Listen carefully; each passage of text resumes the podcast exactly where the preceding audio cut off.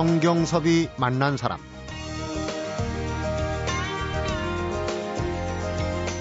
급격하게 고령화 사회로 접어들면서 노후 생활에 대한 관심도 높아지고 있다. 점점 더 빨라지는 은퇴 시점, 늘어나는 평균 수명으로 3, 40대만 돼도 노후 문제가 가장 큰 걱정거리로 다가오고 있지만 대책은 미흡하기 짝이 없다. 성경섭이 만난 사람, 오늘은 행복한 노후 전략을 제시하는 홍사황 금융 전문가를 만나봅니다.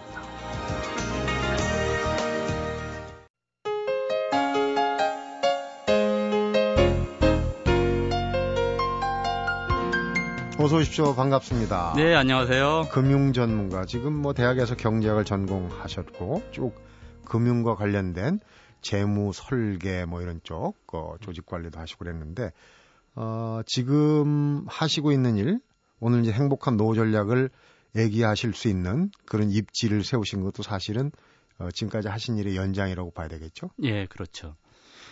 제가 그런데 작년에 책을 2권을 썼는데 그게 많이 알려지면서 네. 지금 주된 업무가 이제 강연하고 혹은 책을 쓰고 글을 기고하고 그런 것이 이제 주된 업무가 됐고요. 네. 물론 현재도 제가 운영하고 있는 그 금융보험 마케팅 회사 그걸 계속 운영하고 있죠. 겸하고 있다고 할 수 있죠. 네. 그런데 이제 그런 마케팅이 주로 타겟이 이제 은퇴를 맞으신 분들, 네. 본인도 베이비 부모에 속해 있어요. 살짝 네. 뒤쪽이긴 하지만 사실은 저도 네. 베이비 부모 세대거든요. 네, 그래서 이 노후 전략 이런 데 관심이 많을 겁니다. 아마 지금 네. 청취자분들도 본인이면은 물론이고 이제 그런 그 아버님이나 또 주변 분 가운데 이 노후 네. 은퇴를 맞으신 분들 하면 이제 이 얘기가 상당히 관심이 있을 것 같아요. 그렇죠. 지금 원래 하시던 일에서 반쯤 걸쳐가지고 지금 또 다른 일 하시는 거 이것도 일종의 노후 전략일 것 같은데요. 어떤 일을 하고 계신지 어떤 일을 하셨는지 간단하게 좀 소개를 해주시죠. 제가 경제학 전공했고요. 네. 졸업해서 물론 이제 그 대기업에서 근무했고 또 이런 얘기인지 어떨까 모르겠어요. 사주명리학도 공부하고 있어요. 그 재밌더라고요. 어쨌든 이제 그런 여러 가지 것들이 제가 생각하는 노후 전략, 그러니까 저는 크게 보면 숫자로 얘기하면 제 100개의 꿈을 이루겠다. 그리고 매년 100권씩 책을 읽겠다. 그리고 앞으로 이제 10권 정도 베스트셀러를 만들어내겠다. 이런 소박한 목표를 가지고 있는데 네. 말씀드리려니까 약간 쑥스럽긴 하네요. 아, 요즘 버킷리스트라고 해서 죽기 전에 해야 될 일, 그게 딱 생각이 나네요. 네, 이걸 해야 되겠다. 보통 이제 20, 30대는 아까 얘기했듯이 네. 노후를 얘기를 하면 이제 돈을 얼마나 모아두느냐. 네. 40대 이후는 이제 대책 전반에 대해서 실질적인 걱정을 하는 거 아니겠습니까? 그런데 네.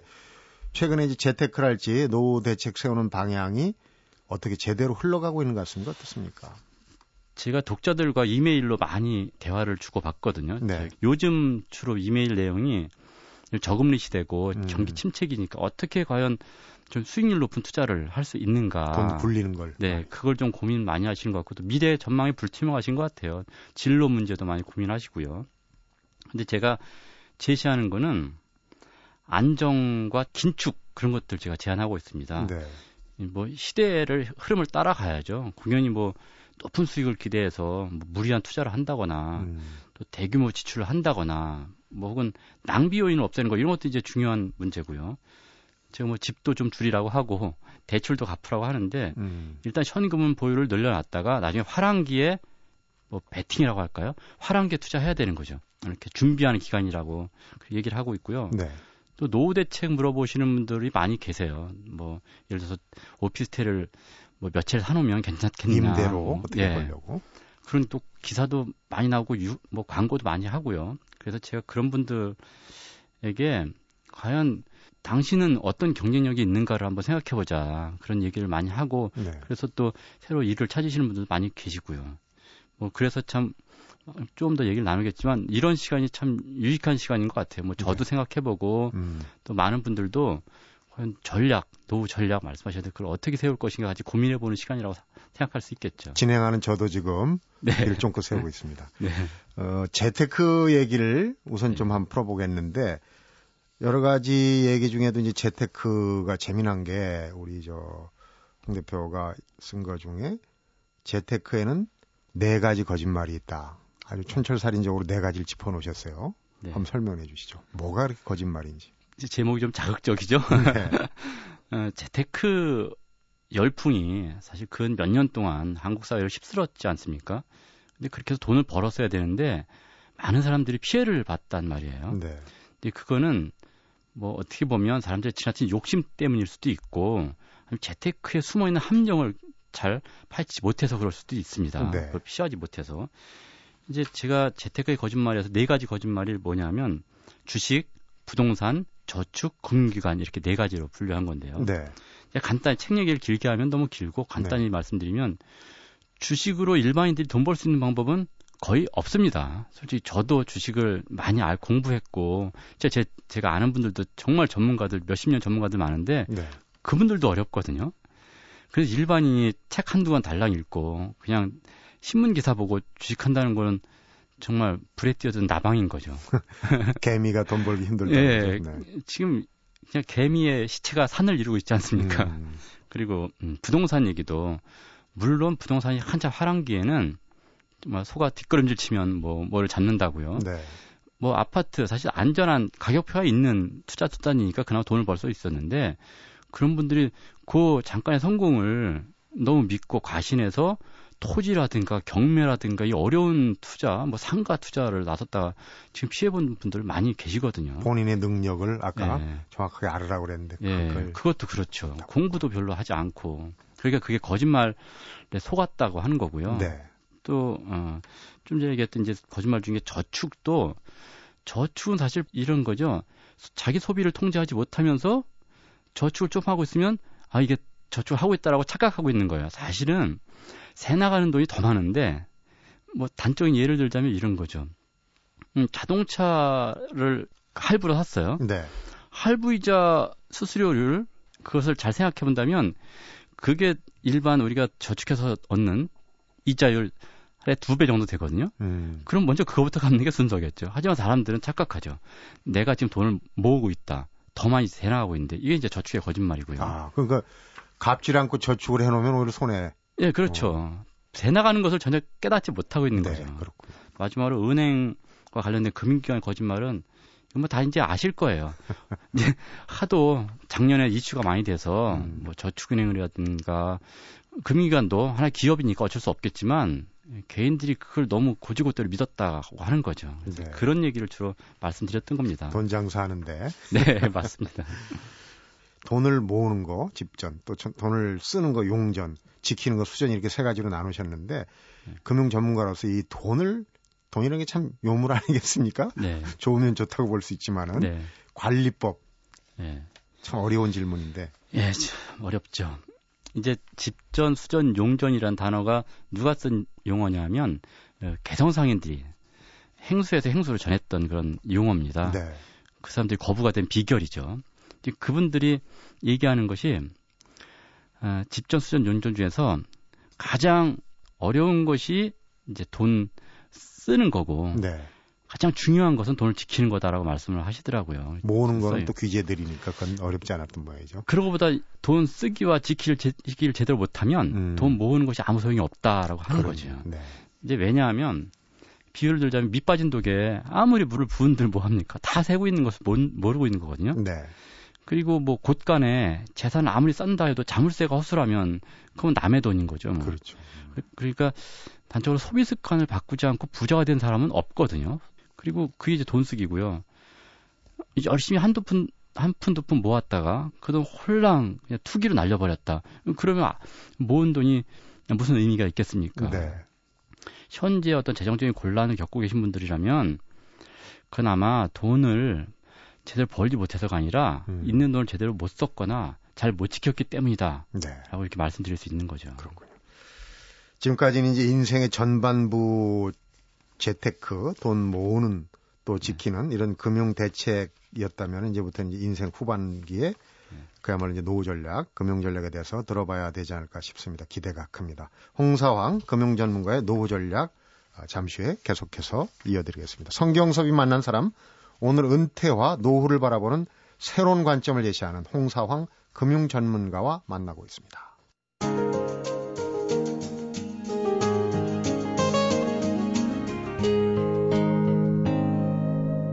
성경섭이 만난 사람 평균 수명이 크게 연장이 되지 않습니까? 그래서 퇴직한 후에도 3, 40년을 더 살아야 한다. 살아야 한다는 표현이 좀 뭐하긴 하지만은, 그래서 노후가 제대로 준비되지 않으면은 장수가 축복이 아니라 재앙이다. 뭐 이런 문구들 홍 대표도 어디에선가 쓴 것 같은데 겁주는 거거든요, 사실. 그런데 노후 자금으로 10억 정도는 있어야 된다. 야, 이게 참 10억이란 돈이 좀 얼마입니까 도대체. 근데 어떤 근거로 그동안 제시한 건지. 아, 참. 정말 저도 10억이라는 돈을 만져본 적은 없거든요. 네.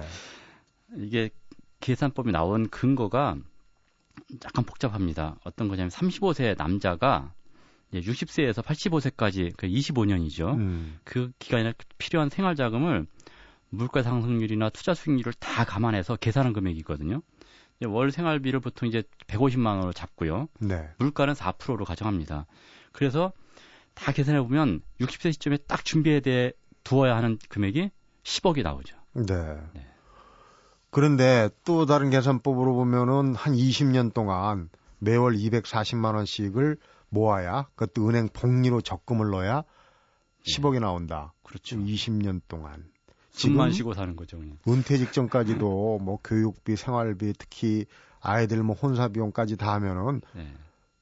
한 달에 240만 원을 모은다는 게 이게 참 있을 수 없는 일이거든요. 근데 더더군다나 노 출발 시점을 35세로 봤단 말이에요. 준비 네. 출발 시점을.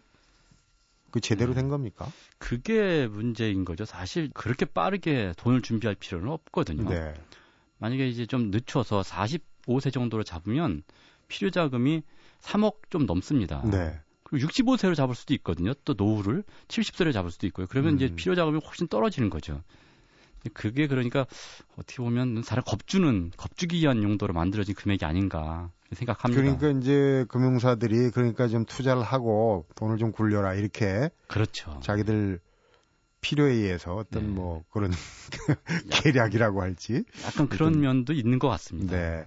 그래서 이제 홍 대표께서는 45세를 노후자금 출발 시점으로 보고 3억 정도, 사실은 3억도 적은 돈은 아닙니다. 그런데 10억보다는 많이 다운이 됐어요. 3억을 제시를 했어요. 근데 이 3억이라는 액수가 나온 거, 또 3억의 내용은 뭔지 네. 궁금하네요. 3억도 사실은 뭐 이렇게 제목을 뽑다 보니까 그런 거고요.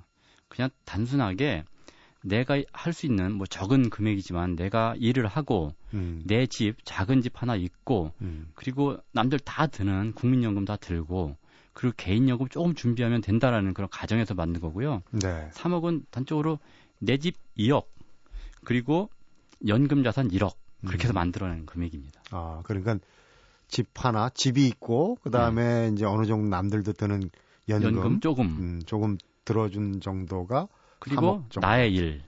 그건 이제 다른 얘기지만 내 일. 그러니까 거기서 중요한 게 은퇴 이후에도 부부가 같이 오래 해로한다고 생각하면 그 둘이 어느 정도의 일을 네. 해야 된다. 그래서 그 액수도 보니까 한 월 80만 원 정도 어떤 네. 일을 상정을 한 건지 모르지만 그게 들어가 있단 말이에요. 네. 그 부분도 저는 오히려 그게 좀 눈에 띄던데. 사실 이제 그것이 가장 중요한 우리에게 중요한 관점인데. 일을 가지고 있다. 어떤 일이든. 예, 그 과연 60세 이후면 일을 하면 안 되는가 뭐 이런 것도 좀 생각해봐야 되고요. 네. 사실 그 정도 수입 벌 수 있는 일 많이 있거든요. 그것이 이 노후 준비의 가장 네. 중요한 포인트입니다. 네. 노후의 일. 네. 일을 가질 수 있다는 거. 네. 그러면 이제 80세까지 산다고, 물론 80세 이상을 삽니다만은 베이비붐 세대 마지막 세대가 63년생이니까 지금 현재 50살 아닙니까? 50살, 우리 나이로 50살인데 노후를 예를 들어서 50살 지금 63년생을 기준으로 해서 노후를 좀 어느 정도 여유를 갖고 지낼 수 있으려면은 자산 보유가 어느 정도 돼야 되는 겁니까? 50세로 기준을 한다면. 딱 얼마다 얘기하기는 개인마다 이제 자산에 대한 기준, 생활 수준, 또 노후에 대한 목표들이 따라서 다 다를 텐데요. 네. 현금 자산만으로 그걸 다 준비하는 것은 한계가 있습니다. 네. 뭐 아까 10억 얘기하는데 정말 아무리 노력을 해도 힘든 수치니까는요. 근데 제가 3억이라고 제시한 것처럼 기본적인 연금하고 주택 규모를 좀 줄이고 또 사업을 하든 평생 직업이 되었든지 지금부터 준비하면 그런 구조만 만들어지면 지속적인 현금 흐름이라는 구조죠. 그건 만들어지면 사실 그렇게 많은 자산이 필요하지 않을 겁니다. 실제 계산해 보면 현재 수준 정도 유지하는 정도로 충분히 준비가 된다고 하는 거죠. 그래서 좀 전에 이제 말씀드리고 했던 경제 활동에 대한 문제가 가장 중요한 이슈라고 보거든요. 네. 이제 나이에 대한 고정관념도 좀 바뀌어야 되고 직업에 대한 생각도 변화시켜야 됩니다. 우선 생각할 게 60대는 노인이 아니라는 거죠. 일본만 해도요. 60세 남자의 취업률이 60%대입니다. 유럽도 엄청나게 높고요. 우리도 지금 그 취업 고령자들이 취업률이 늘어난다는 통계가 늘어나고 있죠. 근데 아직도 많이 미흡한 실정이고요. 사실 기업에서 강제로 내보내지 않는다면 의욕과 능력면에서 결코 뒤지지 않는 분들이 정말 많이 있거든요. 네. 이제 정부의 정책도 그래야 되겠죠. 어떻게 되면 장년층의 일자리에 대해서 좀 적극적이 되어야 되고 무엇보다 우리가 바뀌어야 되는 거죠.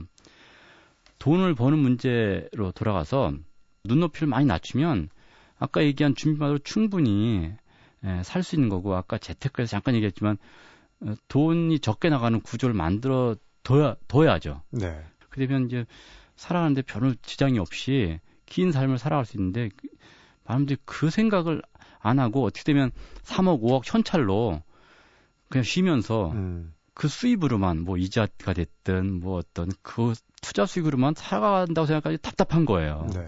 이제 그렇게는 힘들거든요, 요즘은. 네. 돈이 있어도 걱정, 없어도 걱정입니다. 노후라는 게 사실은. 그래서 일단 노후 대책 전략에 대해서 개괄적인 걸 지금 이제 쭉 들어봤고 잠시 후에는 이제 그동안에 경험으로 축적된 여러 가지 이 지표나 혹은 방법론에 대해서 자세하게 알아보도록 하겠습니다. 이 돈 얘기하다 보면 요즘 뭐 노후 정말 뜬금없이 이게 연금 복권이 나오지 않았습니까? 그래서 연금 복권만 당첨된다면 하고 그걸 좀 많이 사신다고 그래요. 가슴이 답답한 얘기입니다. 잠시 후에 아까 말씀드린 이 노후의 어떤 이 전략 이랄지 어떤 설계에 대해서 구체적인 내용을 좀 들어보도록 하겠습니다. 성경섭이 만난 사람, 오늘은 노후에 대한 두려움을 없애주는 해법을 제시하는 홍사황 금융전문가와 만나보고 있습니다.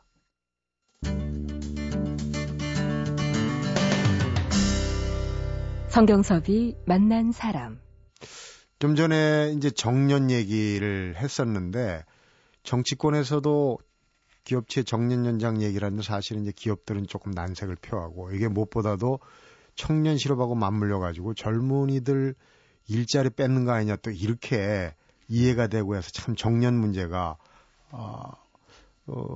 그제 신문에도 보니까 이 근로 현장에서 많은 경험을 가진 분들이 무더기로 퇴직을 하니까 이런 기술들이 그야말로 사장되는 거 아니겠습니까? 맞습니다. 네. 그러니까 이제 노후의 어떤 그 돈 문제도 있지만은 일을 계속 해야 된다. 이건 뭐 본인이 원해도 또 사회적인 어떤 분위기 내지 기업의 어떤 배려가 없으면 안 되는 거 아니겠습니까? 그런데 어쨌든 일을 좀 계속 끌고 가야 된다. 그렇게 할 수 있는 비결을 좀 알고 계신 것 같은데. 일단 현재 거의 이제 직업이 있으신 분들이라면 그러니까 좀 딴 우물을 파기 시작해야죠. 딴 우물을 파라. 예를 들어서 뭐 글을 쓴다든가 그다지 어려운 일은 아닙니다. 혹은 뭐 새로운 기술을 배운다든가 자격증을 준비한다든가 또 하나 예를 들면 사업을 준비한다든가 사업 얘기는 사실 깊이 있고 중요한 내용이지만 사업을 작게만 시작한다면 실패할 일이 거의 없거든요. 너무 크게 버렸다가 실패하는 거니까. 그래서 그런 몇 가지 자기의 전문 분야 아니면 자기의 현재 적성을 할 수 있는 분야라든가 아니면 전혀 다른 분야에도 뭐 시도해 볼 수 있겠죠. 기본적으로는 자기가 해오던 분야가 가장 더 좋겠지만 스무스하게 진행할 수 있으니까. 아니면 완전히 바꿔서라도. 네. 그 준비를 욕심을 안 부리고 보통 예전에 그 책 유명한 책 중에 1만 시간의 법칙이라는 그런 내용이 있는 책이 있었는데 제 생각에 3개월만 몰입하면 어느 분야에서든 남들만큼 할 수 있다고 생각하거든요. 네. 그 투자를 안 하는 거죠. 돈이 아닌 즉 가장 핵심적인 나 자신의 경쟁력에 투자하는 것 그것이 핵심이라는 거죠. 노후 준비의 핵심은 그것이다라는 거죠. 그래서 이제 평생 은퇴하지 마라 이렇게 목소리를 높이고 다니시는데 라슬렛이라는 분이 인생을 4기로 구분을 했어요. 4가지의 그 시기로 구분을 했는데 이게 참 참고할 만하던데 청취자분들 위해서 한번 그 어떤 시기로 구분이 되는지 여기에 이제 노후에 대한 어떤 해법이 시작되는 그런 내용이 있는 것 같아요. 네. 사실 뭐 제 생각에는 삶의 어느 순간도 소중하지 않은 시간이 없을 텐데요. 네. 일단 구분하는 방식도 다 다를 텐데 일단은 그 영국 사회철학자 그 라슬렛, 피터 라슬렛의 구분법을 따르면 1기가 출생에서부터 학업을 마무리하는 시간까지, 그 2기는 취업 후에서 취업에서부터 퇴직할 때까지, 네. 3기는 퇴직 후에 자기 성취를 위한 그런 노력하는 기간, 4기는 건강에 이제 쇠약해져서 죽음에 이를 때까지 기간이 이렇게 대두로 나눈 거거든요. 네. 근데 우리는 대개 2기에 집중하죠. 2기를 준비하고 2기의 삶에 집중하는데 그러다 보니까 이제 3기나 4기에 대한 준비가 소홀할 수밖에 없고요. 연구도 별로 안 하고 있고. 네. 그리고 더 심한 경우는 이제 소외된 삶이나 어떤 무기력한 삶으로 이렇게 치부해 버리기도 합니다.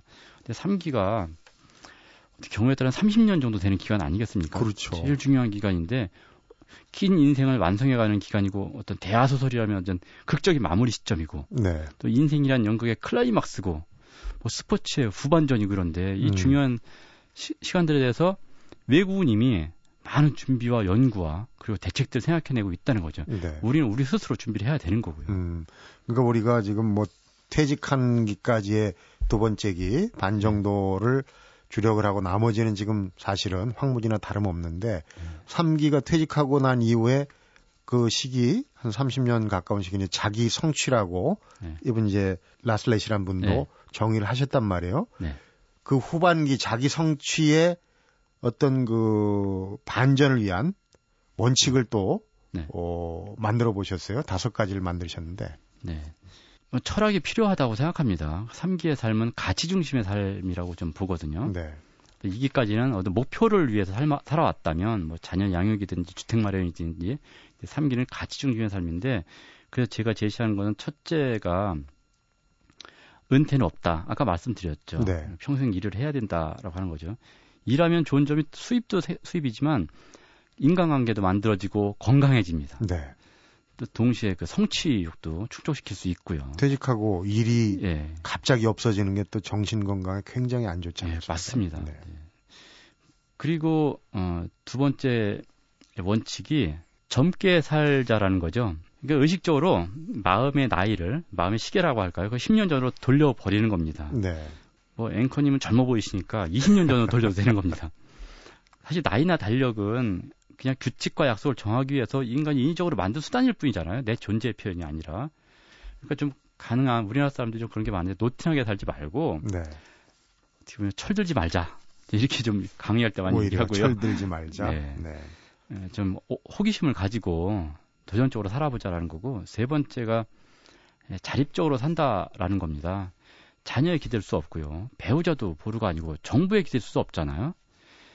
내 스스로, 내 미래는 내 스스로 개척해 나간다. 네. 그렇게 하려면 자녀를 빨리 독립시켜야 되는 거죠. 언제까지 대학 학비에다 결혼 비용까지 평생 먹고 살 것까지 이렇게 대주는 그런 투자를 할 겁니까? 네. 혼자 가야죠. 네 번째, 다 쓰고 죽자 원칙입니다. 뭐냐면 빈털터리로 가자는 얘기죠. 네. 내가 번 거는 다 쓰고 사회 내 능력 다 쓰고 그냥 장례비만 남겨 죽자라는 거고요. 근데 쓰는 것도 네. 어디 쓰는 용처가 또 뭐 좀 네. 의미가 있는데 쓸 필요도 있고. 그렇죠. 중요한 말씀이죠. 그 가장 중요한 것은 이제 나를 위한 투자, 또 새로운 경험을 위한 투자, 사회에 기부하는 것, 새로운 경험과 자녀와의 어떤 가족과 소중한 것에 쓰는 것 이런 거죠. 제가 다 쓰자고 하는 것은 거의 상속이라든가 자녀의 삶의 보탬이 되는 그런 것이 아니라. 내가 사회에서 번 것은 사회에 다 쓰고 가자라는 얘기죠. 뭐 기부일 수도 있고요. 마지막 5번째 원칙은 이제 목표에 대한 원칙입니다. 네. 목표, 아까 목표 얘기했지만 전반전하고는 분명히 제가 후반전이라는 단어를 좋아하는데 네. 전반전하고 다르거든요. 사회에서 주어졌잖아요. 학업이든 자녀 양육이든 뭐 노후 준비, 주택 마련.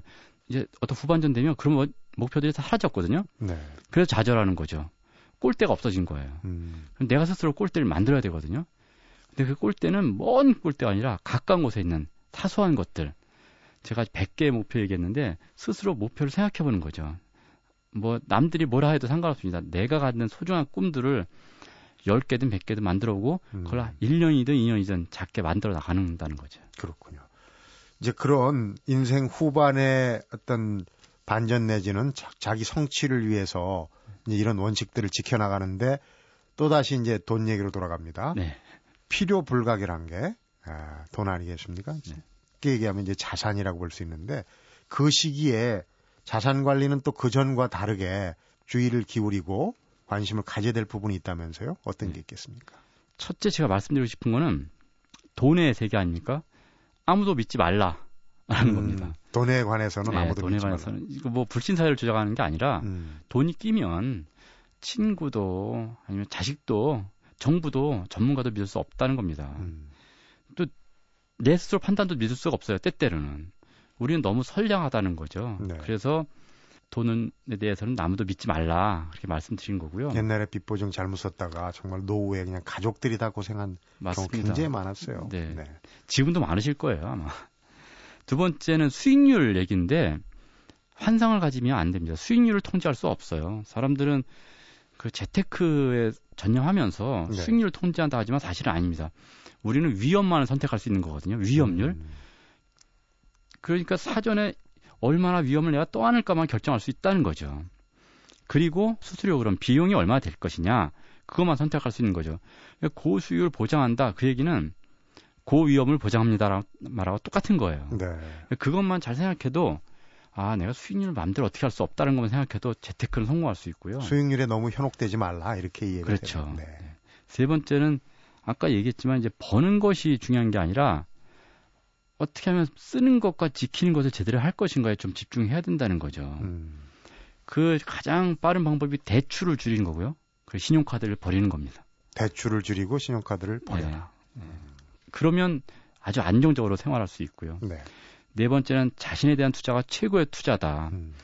가장 중요하고요. 수익성 높은 투자가 나 자신에 대한 투자라는 겁니다. 기술을 읽고 책을 읽고 공부를 하고 그래야 된다는 거죠. 네. TV 보는 시간, 스마트폰 보는 시간을 좀 줄여서 나한테 기회를 주어야 되는 거고요. 네. 이건 사실 순전히 시간의 문제는 아니고요. 돈이나 순전히 의지의 문제라고 생각합니다. 네. 홍 대표 같은 경우도 앞서 시작할 때 얘기했는데 많은 투자를 하고 계세요. 요리도 하고 뭐 사진도 배우고 귀농 기술도 배우고 참 네. 투자를 많이 하셨는데 그건 이론과 실제가 딱 맞네요. 자산관리 얘기하다 보니까 이것도 좀 여담인데 자산관리도 중요하면 자식관리를 잘해라. 그렇죠. 은퇴 후에 가장 위험 변수가 자식들이다라고 그러는데 그건 좀 서글픈 얘기긴 한데 또 현실인 것 같아요. 가장 이제 노후 준비에서 영향을 주는 것이 자식의 교육비 그리고 결혼 자금이거든요. 네. 그에 대해 원칙을 확실히 세워야 됩니다. 남들 따라서 하면 안 되고요. 본인이 생각하는 어떤 철학 내에서 저는 개인적인 얘기지만 결혼 자금 그렇게 대줄 생각 없습니다. 네. 본인 준비해서 그렇게 할 거고요. 뭐 대학 학비는 공부 잘하면 좀 대주지만 못하면 자기가 벌게 하고. 네. 예, 잘하면 뭐 장학금 탈 텐데요. 네. 그 부분 여담이었고 앞으로 오래 살게 되는 게 이게 이 축복이 아니고 걱정거리가 될 수도 있다 하는 얘기. 네. 뭐 미리 걱정하는 건 또 이게 뭐 건강에 좋지 않은 부분이기도 하지만 일단 대비를 하는 거 아니겠습니까? 네. 이런 세대들 위해서. 베이비 부모가 몇 명 은퇴했다 이제 막 그 기사들이 나오고 저 같은 경우는 이제 뜨끔뜨끔합니다. 그런데 그런 세대들 위해서 좀 안심 처방이랄지 총 정리해가지고 들려주신다면 어떤 게 있겠습니까? 사실 우리는 현재를 사는 거죠. 뭐 다 공감하는 얘기했지만 과거만 회상하면서 후회를 키우거나 뭐 미래를 걱정하면서 두려움을 키우는 것 다 해롭다고 보거든요. 네. 지금 이 순간에 몰입해야 되는 거고 최선을 다하는 게 진정한 삶인데 그러니까 미래를 통찰할 수 없어요. 사람들은. 뭐 미래는 어떻게 변할지 모르니까. 처방이라면 이런 거죠. 지금 내가 주어진 현재에 최선을 다하고 있는가? 예라고 답했으면 걱정할 것이 없다고 생각합니다. 만약에 아니오라든가 글쎄라고 했어도 걱정하지 마시고요. 다만 어떻게 하면 지금 이 순간을 잘 보낼 수 있는가? 그래서 그것이 어떻게 하면 미래에 도움이 될 것인가? 거기에 집중해야 된다는 거죠. 뭐 다 아시는 영화 죽은 시인의 사회에 나오는 것처럼 까르페 디엠이라는 단어가 그것은 이제 현재를 즐기라는 것이 아니라 지금 이 순간을 살라라는 뜻 아닙니까? 네. 지금 이 순간 미래를 두려워하지 말고 지금 이 순간 최선을 다하라고 그렇게 말씀드리고 싶습니다. 네. 오늘 재밌는 얘기, 재밌다기보다 유익한 얘기인데요. 잘 들었고 저한테는 평생 은퇴하지 말라 이 얘기가 참 끝까지 네, 와닿았습니다. 그렇죠. 말씀 잘 들었고요. 오늘 고맙습니다. 네, 감사합니다. 성경섭이 만난 사람, 오늘은 노후를 생애 최고의 선물로 받아들이는 현실적인 방법론을 제시하는 홍사황 금융 전문가를 만나봤습니다. 생애 최고의 선물은 경쟁과 책임에 얽매였던 전반과 달리 내 삶에 온전히 집중할 수 있는 노후의 삶이다. 오늘은 이 이야기를 가슴 깊숙이 새기면서 성경섭이 만난 사람 여기서 인사드리겠습니다.